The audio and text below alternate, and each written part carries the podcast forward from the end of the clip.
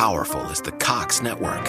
So powerful that one day the internet will let your doctor perform miracles from thousands of miles away. Connecting to remote operating room. Giving a whole new meaning to the term house call. Operation complete. The Cox network. With multi gig speeds now available, it's internet built for tomorrow, today. Cox, bringing us closer. Limited availability in select areas. Speeds vary and are not guaranteed. Cox terms apply, other restrictions may apply. You're listening to the Raiders NFL Draft Podcast. Here are your hosts, Bucky Brooks and Rhett Lewis.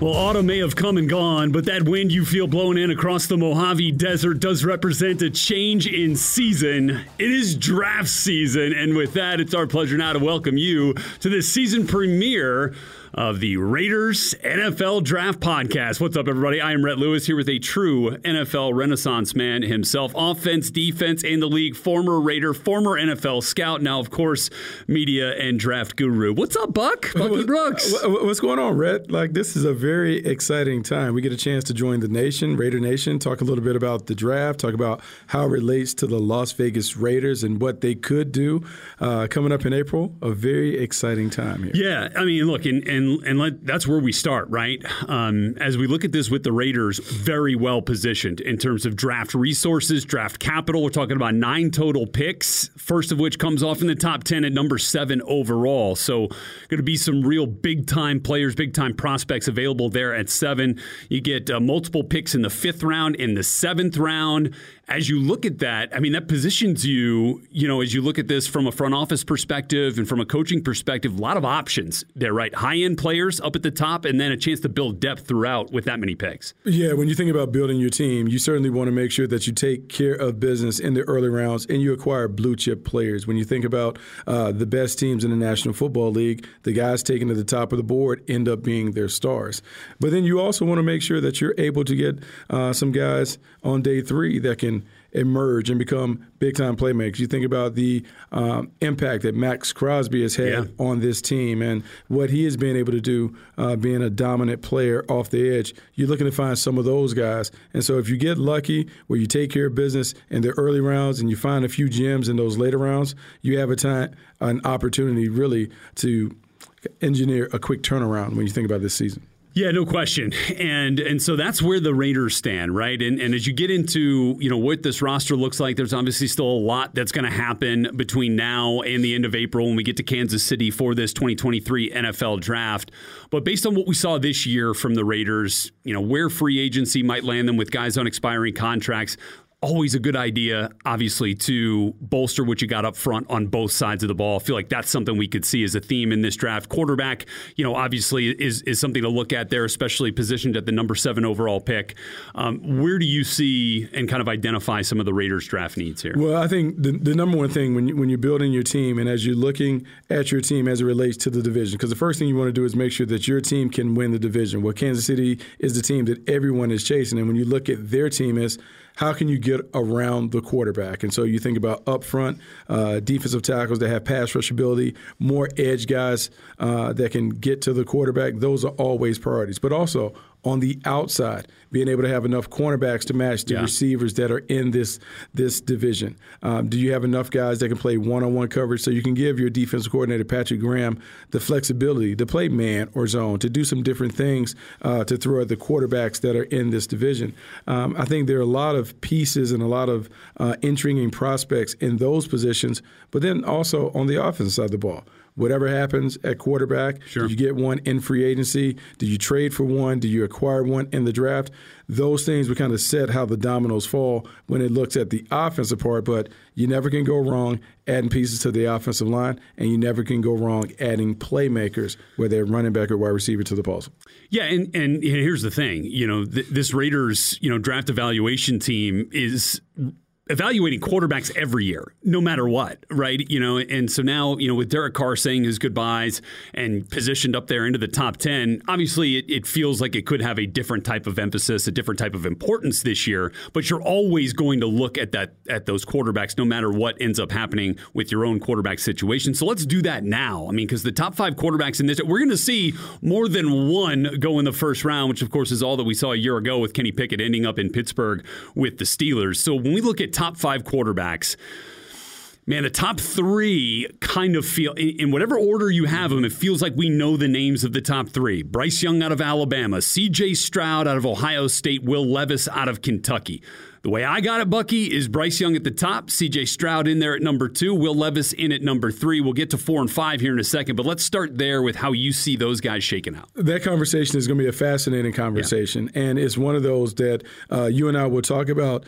Do you want the performer or do you want the prototype? The performer is Bryce Young because when you think about Bryce Young winning a Heisman Trophy, the way that he plays the game is exactly how the overwhelming majority of offensive coordinators would like their quarterback to operate. He can deal from the pocket. He has great instincts and awareness, throws with touch, timing, and anticipation. We've seen him perform at a high level in the clutch throughout his career at Alabama. The elephant in the room when it comes to discussing him as a prospect, though, is he's right at six foot, he's 185 pounds. Those dimensions are not the ideal dimensions that you look for at the position in this league. Doesn't mean that he can't play, but we're the draft part, and, and, and part of the draft is the beauty pageant. Does right. he check off all the boxes and those things? That is the part of Bryce Young that he can't change. He can't get taller. He can maybe, maybe add, a few, add pounds, a few pounds, but, but the frame yeah. is the frame, and you know you have to weigh how he plays with how he looks, and will durability be a factor for him as he gets into his NFL career. You love the ability to create. And I think that's something that we talk about a lot, certainly in this division here in the AFC West, with what Patrick Mahomes does, you know, in Kansas City, and everyone's trying to find quarterbacks that can get themselves out of trouble, uh, that can, you know, when the play doesn't work out as scripted, how do you make a playoff schedule? You know, everyone's always looking for those types of values in a quarterback, that type of skill set in a quarterback, especially in today's league, seeing the success of the young quarterbacks, Mahomes, Josh Allen, you know, even Joe Burrow's got yes. some athleticism that people probably doesn't get enough credit for. Justin Herbert, you know, can make plays on the run too in, in this AFC West division. So you see those types of traits, and that those are things that Bryce Young has.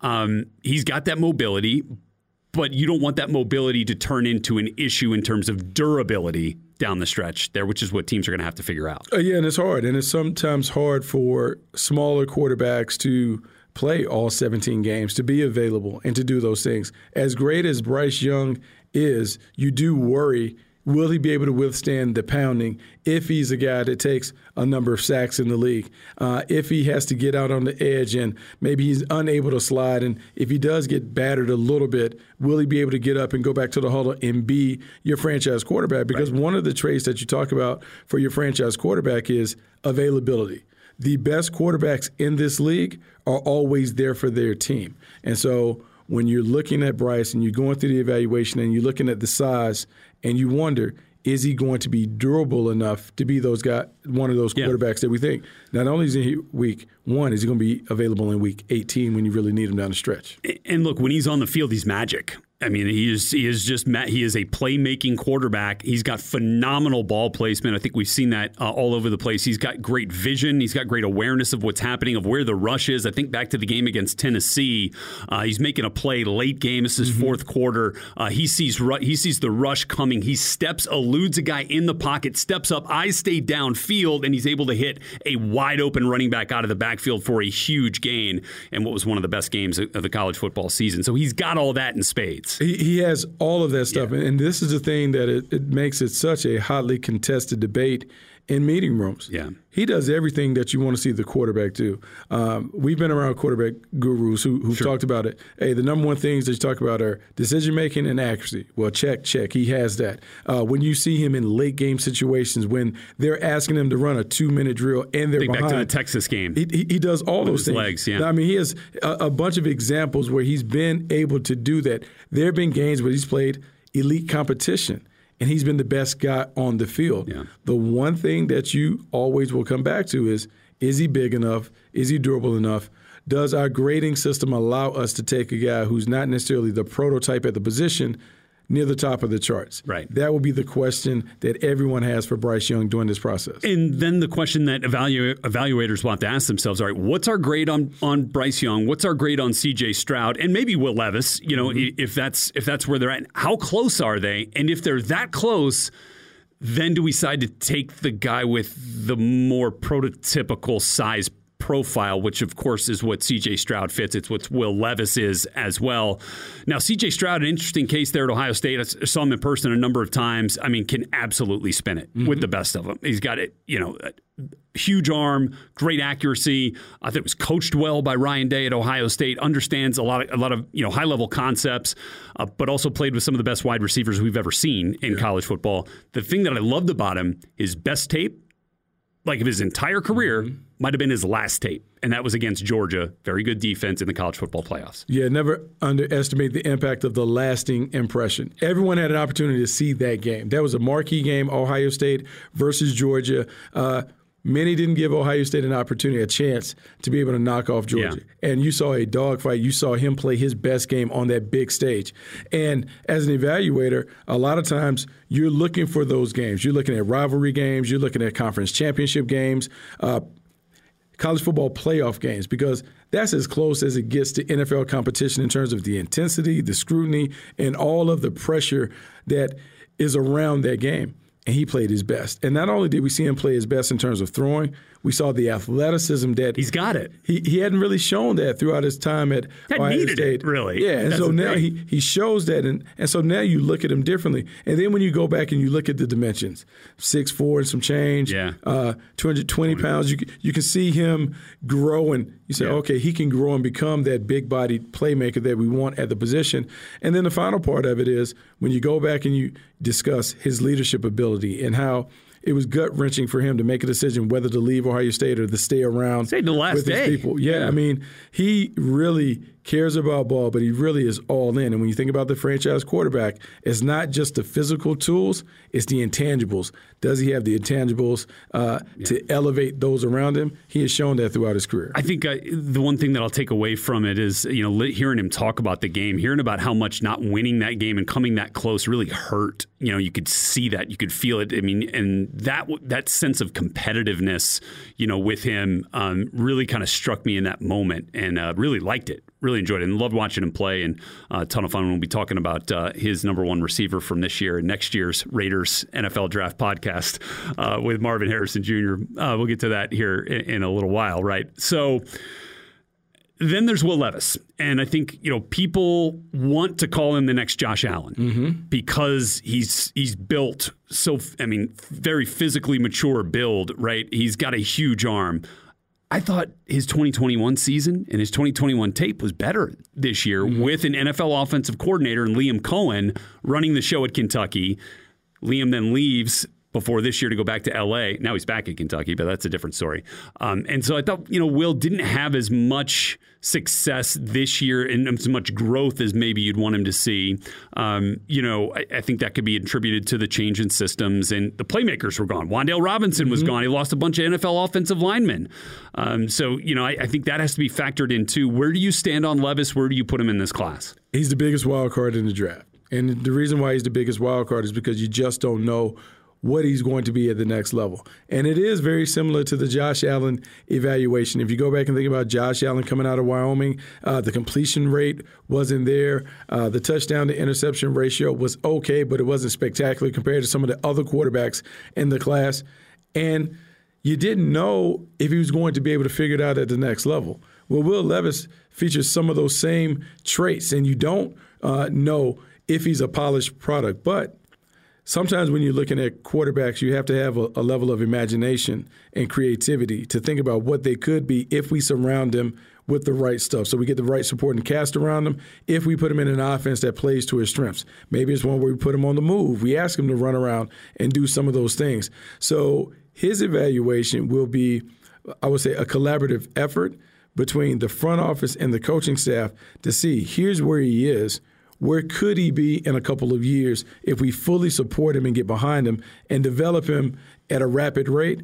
Could he be one of those top quarterbacks like we're seeing Josh Allen that brings Yeah. special skills, special ability to elevate and raise the fortunes of the franchise? And look, you could see all three of those guys come off the board in, let's say, the top seven picks. By the way, we are going to, before this episode is over, we're going to give you our first little mock draft taste, little mock draft teaser. We're going to mock the first seven picks of this draft, ending with the Raiders' first round selection at number seven, if that's uh, en- ends up being where where everybody slots out. Um, you know, come draft day. Obviously, a lot can change with trades and all that, but that's where it stands right now. So we'll do that for you coming up. Let's finish out these top five quarterbacks here. I'll just give you my final two. You give me your final two at four and five, and see where we go from there. I went with Anthony Richardson out of Florida. I think the prospect of his potential is going to be too much for teams to pass up on. A phenomenal athlete. He has shown us at times that he can make the throws that you want to see an NFL quarterback make, make the reads that an NFL quarterback has to make. I don't know if we saw it as consistently as you'd like to see to feel comfortable uh, with him in the top three conversation. Great athlete, great kid. Got to spend some time around him this summer. And then at five, and I think I'd have had him higher if not for the injury, Hendon Hooker from Tennessee.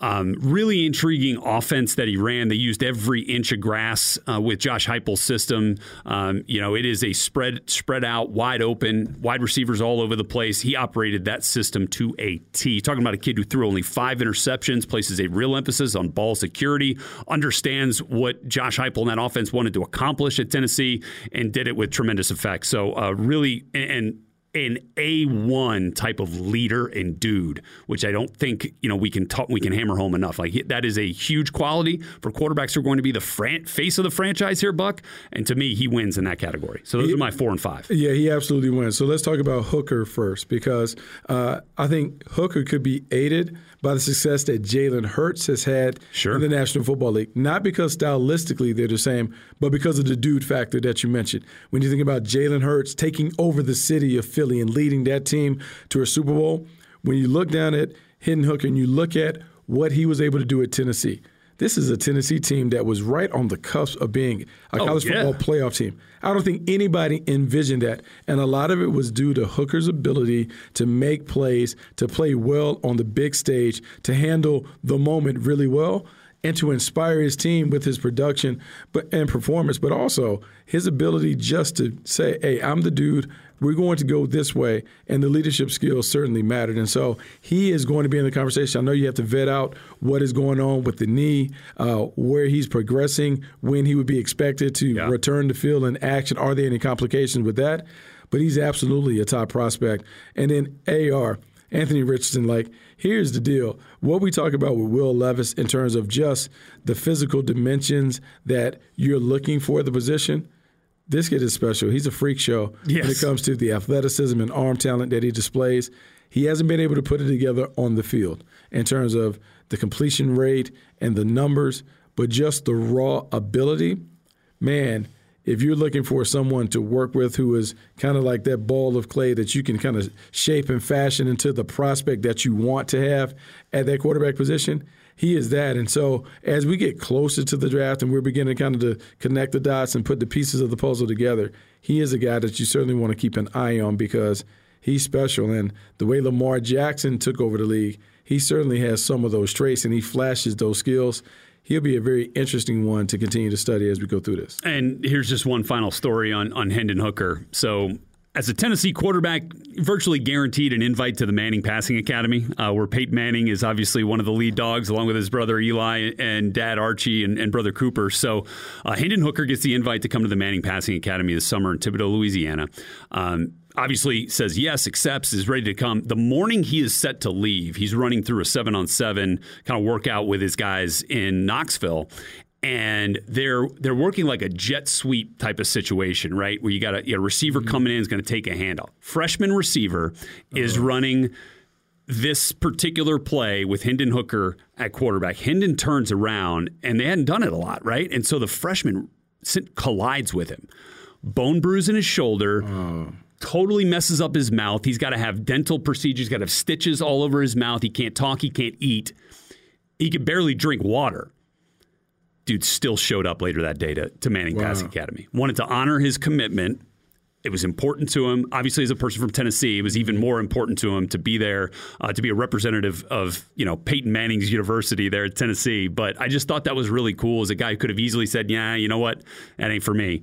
I mean, guy couldn't eat anything all week. Yeah, no, no. Sucking down smoothies. So you talk about the right guy, the Yeah. deep factor, being able to show up for your teammates when they need you to be there, honoring that commitment. Yeah. Meaning that uh, when we have those days off on Tuesdays, no, he's still going to show He's up gonna be the there, yeah. because that's the expectation of a franchise quarterback.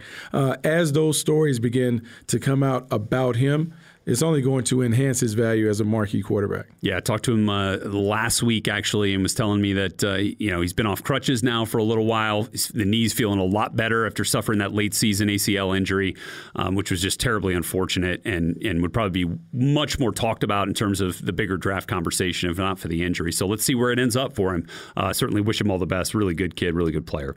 Uh, all right, so quarterbacks kind of dominate the draft conversation, but it's not always where the biggest draft values are, Bucky. So when we look at this draft class as a whole, you know, one per, one particular position that you know perhaps the Raiders could have their eyes on here. The cornerback spot you're going to see come off the board early and often in the first round and on day two as well. Um, you're you know you're talking about uh, you're talking about guys like Christian Gonzalez, Joey Porter Jr., um, uh, Devon Witherspoon, Kelee Ringo, Cam Smith. Like we might have five six guys go in the first round. Do you feel like cornerback is one of those positions that is, as deep as we've seen in the landscape of this total draft class? Yeah, I think it's a very deep position, and it's deep because you have what co- defensive coordinators covet on, on the perimeter. Yeah. Right now, you're seeing bigger, faster, stronger wide receivers take over. You're seeing guys that can make plays with the ball in their hands, catching these short passes, turning them into big gains. And so, what you're looking for on the island now are guys that are basically decathletes. Um, Yeah. They're big, they're tall, they can line up nose to nose and play press man, yet they're nimble enough and have enough agility to play off in shadow in space. They have the instincts and awareness to be able to play in zone and understand what they're doing, what their assignment, alignment, and adjustment could be with motion and those things. This draft has all of that. You mentioned some of those guys. Christian Gonzalez, Yeah. who is a ball magnet. Oregon. Uh, Joy, Joey Porter Jr. You know the name. From Penn State, yes. The son of uh, Peezy, the instigator from the Pittsburgh uh, Steelers. So there are plenty of guys there, but there are also other guys. Like there are guys that played in national championship games. Kelee Ringo, yeah. Big corner, 6'2", big corner, straight line, uh, can line up and, and and take it. And and so Devon Witherspoon from Illinois, who people are really excited about because he has a complete tool set. He's fast, he's athletic, he has instincts, he's tough. So many corners. We talk about in the first round, maybe five, six Yeah. guys that their names would be discussed as possible first round picks. But it gets even better when you get into the second and third rounds. Yeah, and so real deep, and that's kind of as deep, um, you know, kind of similarly to the depth that we talked about with the receiver class for the last two or three years. You know, you've had really, you know, top notch wideouts available rounds one, two, three. We're seeing 20 to 30 guys come off the board at the wideout spot in those first three, four rounds these last couple of years. That may not be the case this year, you know, where we had a, you know, we had a couple top 10 guys last year, Garrett Wilson with the Jets. I don't know that we're going to see a top 10 wide receiver this year, Buck. So that one on the flip side might be, you know, one that's a little bit further down in terms of value. Yeah, I think I think it's different this year with the wide receiver class because there's not the Ja'Marr Chase, Right. Uh, the DeVonta Smith, Right. in the class where someone you can say, hey, this guy's going to come in and be a star. Even like Justin Jefferson and what Justin Jefferson has been able to do. They're really good players. I don't know if there's a great player that you I must have. I have to get these guys and. Let's be honest. We've seen the success of the second and third rounders. Yeah. uh, impact. I mean, right here in Las Vegas, Davante Adams was a second, Second round, round, pick yeah. that has become the best wide receiver. Hunter Renfrow, football. day three. Hunter Yeah. Renfrow, another guy that is, that has come. This is a position wide receiver is one where really fit and scheme matters, and so which guys have the skills that fit how you want to play. That's what the Raider staff, Josh McDaniels and company, that's what they have to determine. Which guys can play the way that we want to play as this offense evolves in year two. Right. I think that's going to be uh, obviously crucial because, you know, as we were talking about quarterbacks before, fit, play caller, playmakers, all of that stuff factors in and weighs so heavily into a quarterback prospect's ultimate success as a player once they get uh, to the NFL. And it's the same with every position, but it's certainly a little bit more uh, impactful from the quarterback spot.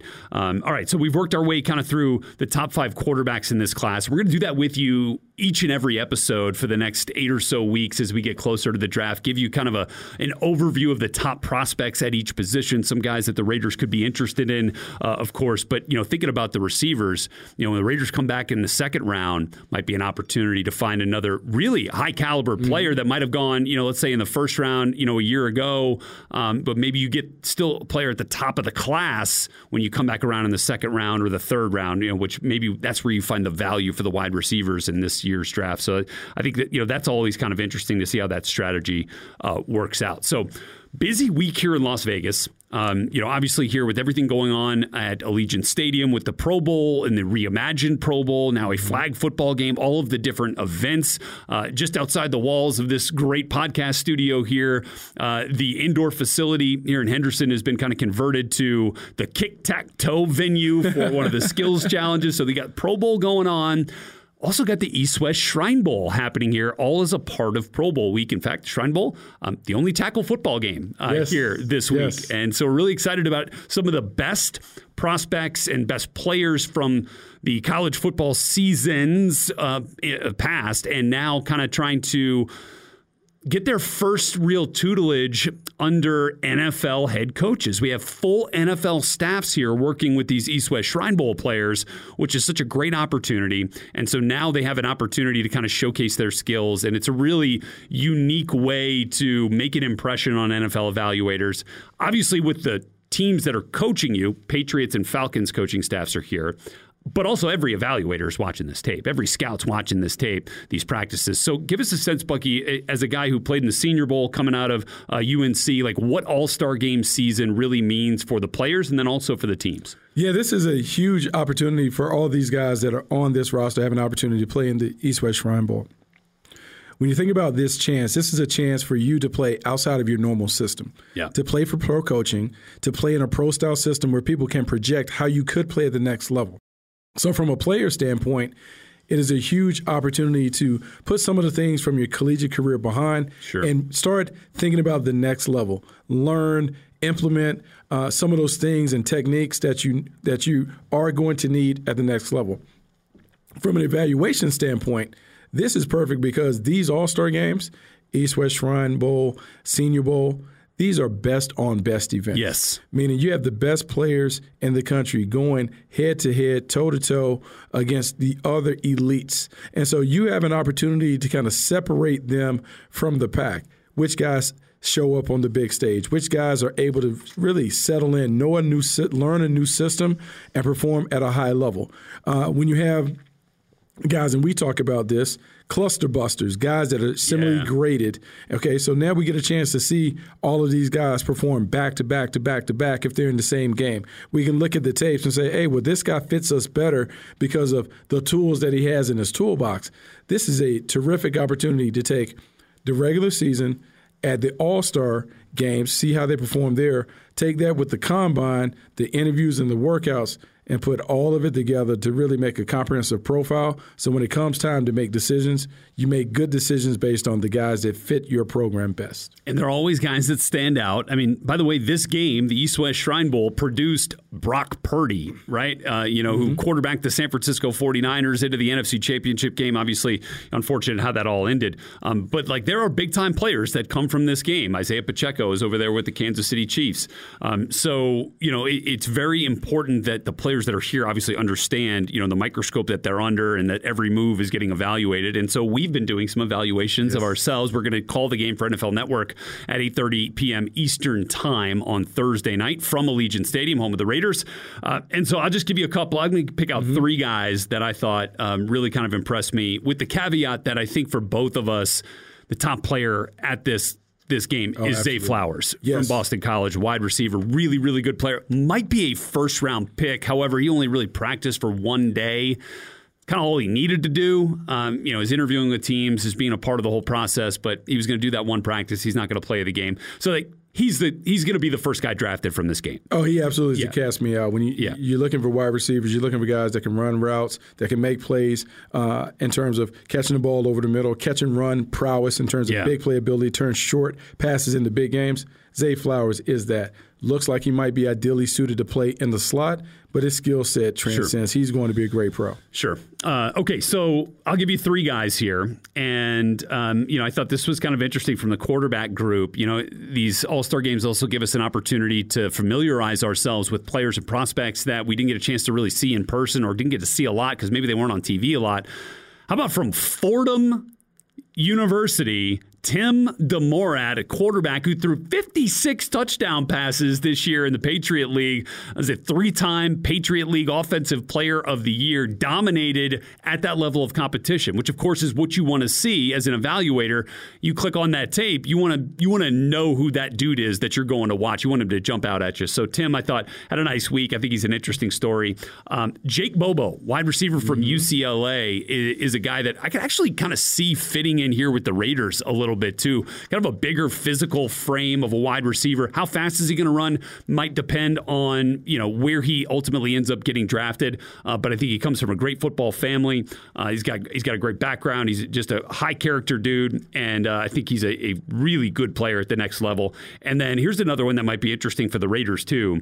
Um, talking about Kei'Trel Clark from Louisville, mm-hmm. maybe one of the best nickelbacks, slot cornerbacks in this entire draft class has been making plays nonstop out here in Vegas. Vegas. He has been making plays nonstop. Had an opportunity to talk uh, to Frank Bush, who is the defense coordinator for his squad, and he talked about Clark displaying the really? high IQ, the versatility, uh, the instincts to play in the slot. He might be the best nickel that we, when we come time to look at all yeah. the nickelbacks in the draft, he will be one of the top ones that can go in and make an instant impact. Um, when you think about other guys who will be intriguing, um, I'm sitting here thinking, and Justin, uh, Mr. Davis's legacy, always talk about the freak athletes. Well, how about yes. BJ Thompson? Let's go. Uh, Stephen F. Austin, lumberjack, a guy who is going to uh, absolutely uh, blow up uh, the combine or his workouts when he has an opportunity. This is a guy is going to run fast. He can jump yeah. out the gym. He comes off the edge. He has production as a pass rusher. And when you think about in this league, guys that get to the quarterback certainly they get paid. success. And so he's one with just the tools to to have an opportunity to be uh, a solid pass rusher in this league in this game. There you go. So that's just a few of the names, and there's going to be some more that pop on Thursday night uh, at Allegiant Stadium. So looking forward to that opportunity. And uh, this is again All Star games are important, but they're just one piece of the gumbo pot of draft of prospect evaluation, right? Combine, pro days, but game tape obviously rule, rule, uh, rule uh, reigns supreme and will with all these guys as well. All right, with that, it's a little mock draft. Oh. I have a little mock draft okay. here. I'm gonna I'm gonna line it up for us. We're okay, gonna run seven picks. Okay, seven okay? picks. Top so we we're gonna start with the Bears, who are at number one. I'm gonna have you do all the odds. I'm gonna do the evens, and then we'll both give a Raiders pick. Okay. Ooh, okay. So I'm gonna go. I'm gonna go Texans at two, Colts at four, Lions at six. You give me Bears at one, Cardinals at three, Seahawks at five, and then we'll both give a Raiders pick at seven. Ooh, okay. All right. So with the number one pick in the 2023 NFL draft, assuming that the Chicago Bears do not trade that with a team maybe looking to go up and get a quarterback at number one. Yeah. Who are they taking at one? Uh, they're going to take Will Anderson, edge rusher from Alabama. And this one makes perfect sense when you think about Matt yep. Eberflus and how they like to play. They want to sit back in zone. They want to rush for, and Will Anderson is a guy. I mean, this is a guy That's that a has all the athleticism, great first step quickness, a proven track record of success in terms of knocking quarterbacks down. He is elite in everything that he brings to the table. That's why I think he'd be the number one overall pick. And so at number two with the Houston Texans, who moved to number two in the last week of the season, they still get the guy that they probably would have taken at number one overall, which is the quarterback from Alabama, Bryce Young. And look, I think um, you know, depending on what happens with their head coaching situation, I think you're going to want to get a quarterback to come in there. You get new head coach, new quarterback coming in, kind of a new wave for the Houston Texans. I think uh, uh, Bryce Young is a guy that can be like a, a real lightning rod for that franchise and generating excitement. So I'm going to go with Bryce Young at two, who you got at number three for the Arizona Cardinals. Okay, so the top pass rusher is Will Anderson but maybe the top defender would be Jalen Carter from Georgia. Defensive tackle, just a freak show. Uh, athleticism, size, strong at the point of attack, has versatility. You know, and then what's funny, a defense that you looked at that has so many first round picks come from it. Georgia. Mm But when you looked at the tape last year, Jalen Carter was the guy that caught your eye, and he's certainly worthy of being a dominant player uh, that is taken in the top three. That's why I have him going to the Arizona Cardinals. Okay, and then at number four, another team in need of quarterback play, uh, the Indianapolis Colts, who just have, have gone year after year trying to put a band aid on the quarterback position. I think this is the year they finally get it done. Maybe I'll throw a little wild card in here Ooh. at number four. Ooh. Will Levis from wow. the University of Kentucky. Wow. Bringing uh, you know a little bit of pizzazz to the quarterback position that hadn't seen that type of mobility, um, you know, really since the Andrew Luck heyday, right? Mm-hmm. When he was, you know, maybe showcasing that mobility a little too much, uh, right? But I think the Colts go quarterback here. And let's just say that, you know, for the purposes of having a little fun uh, here on January 31st on a mock draft, let's make it Will Levis. So that brings us to the Seattle Seahawks at number five. So this will be tough for the Seattle Seahawks because even though Geno Smith had an outstanding year, you certainly have to uh, kind of explore the quarterback situation. But I'm going to say that Pete Carroll feels great about Geno Smith, and I'm going to say they go and get a pass rusher. How about Tyree Wilson, yeah. edge defender from Texas Tech? They have been lacking someone that can give them double digit sacks off the edge. They've been looking for it. They've tried draft picks or whatever. But knowing Pete Carroll, he's going to keep throwing darts until he lands on one. Tyree Wilson is a guy that certainly has the athleticism, Stud. speed, big time player. He's awesome. Terrific he player from the Big 12. Closes, too. He gets this. He provides a lot of pressure, but gets home to the quarterback quite a bit uh, as well. So there you go. Let's just recap the top five. At number one, Chicago Bears take Will Anderson. Two, the Texans take Bryce Young. Three, the Cardinals take uh, Jalen Carter. At four, the Indianapolis Colts take Will Levis. At five, the Seahawks take Tyree Wilson. So back to me at number six for the Detroit Lions, who hit one out of the park with Aidan Hutchinson at number two overall. I'm going to say they go back to the well. Ooh. the edge rusher well, and they oh. go to Clemson and they get Myles Murphy. Ooh, uh, okay. And so now you got bookends. You throw James Houston in there as a situational pass rusher as well, who was really good as a rookie for Detroit, and you got a defense that can get after the QB. So there we go at six, another edge rusher off the board, back to back picks. So then that brings us to the Raiders. And so, and so, and it was it was clever by design, like what you did, because what you did, you really put me in a bind. So now I'm sitting here, and I'm I'm, I'm at seven. Uh, we have uh, an opportunity, maybe regardless of what we do at quarterback. We have Jarrett Stidham, who showed that he could play a little bit at yep. the end of the year.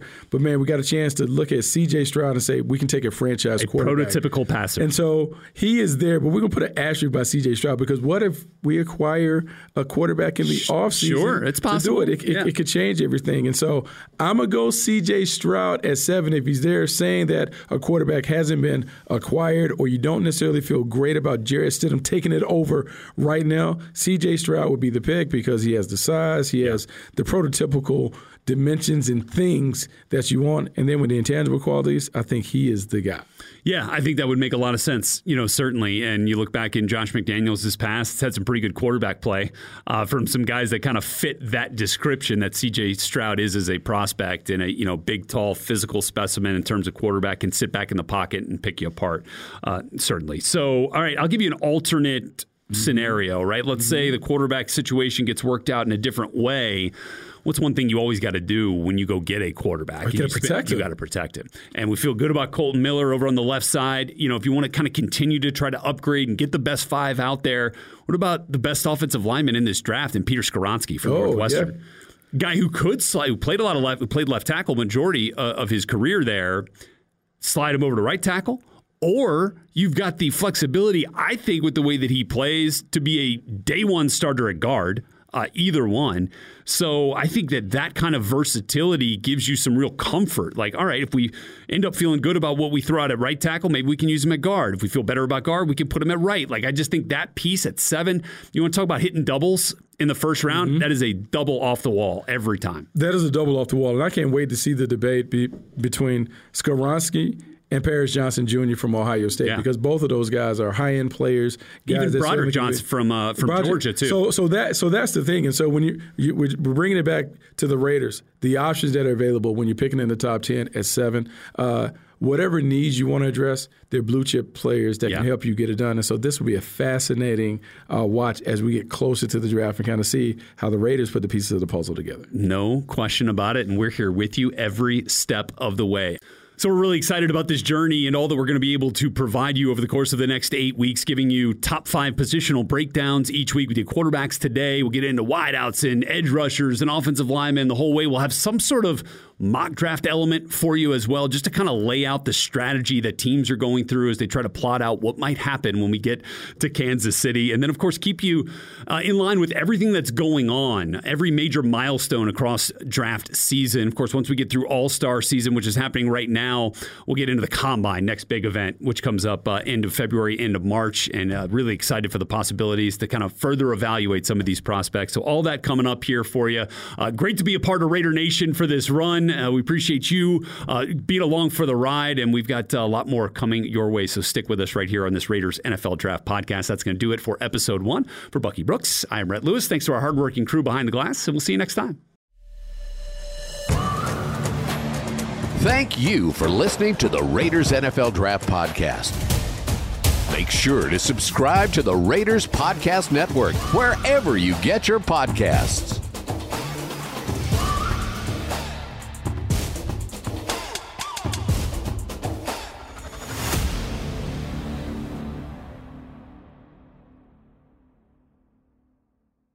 The Las Vegas Raiders have partnered with the global lifestyle app True Connect to give the gift of wellness. Transform your mind, body, and soul through thousands of hours of premium fitness content, guided meditations, progress tracking, and more.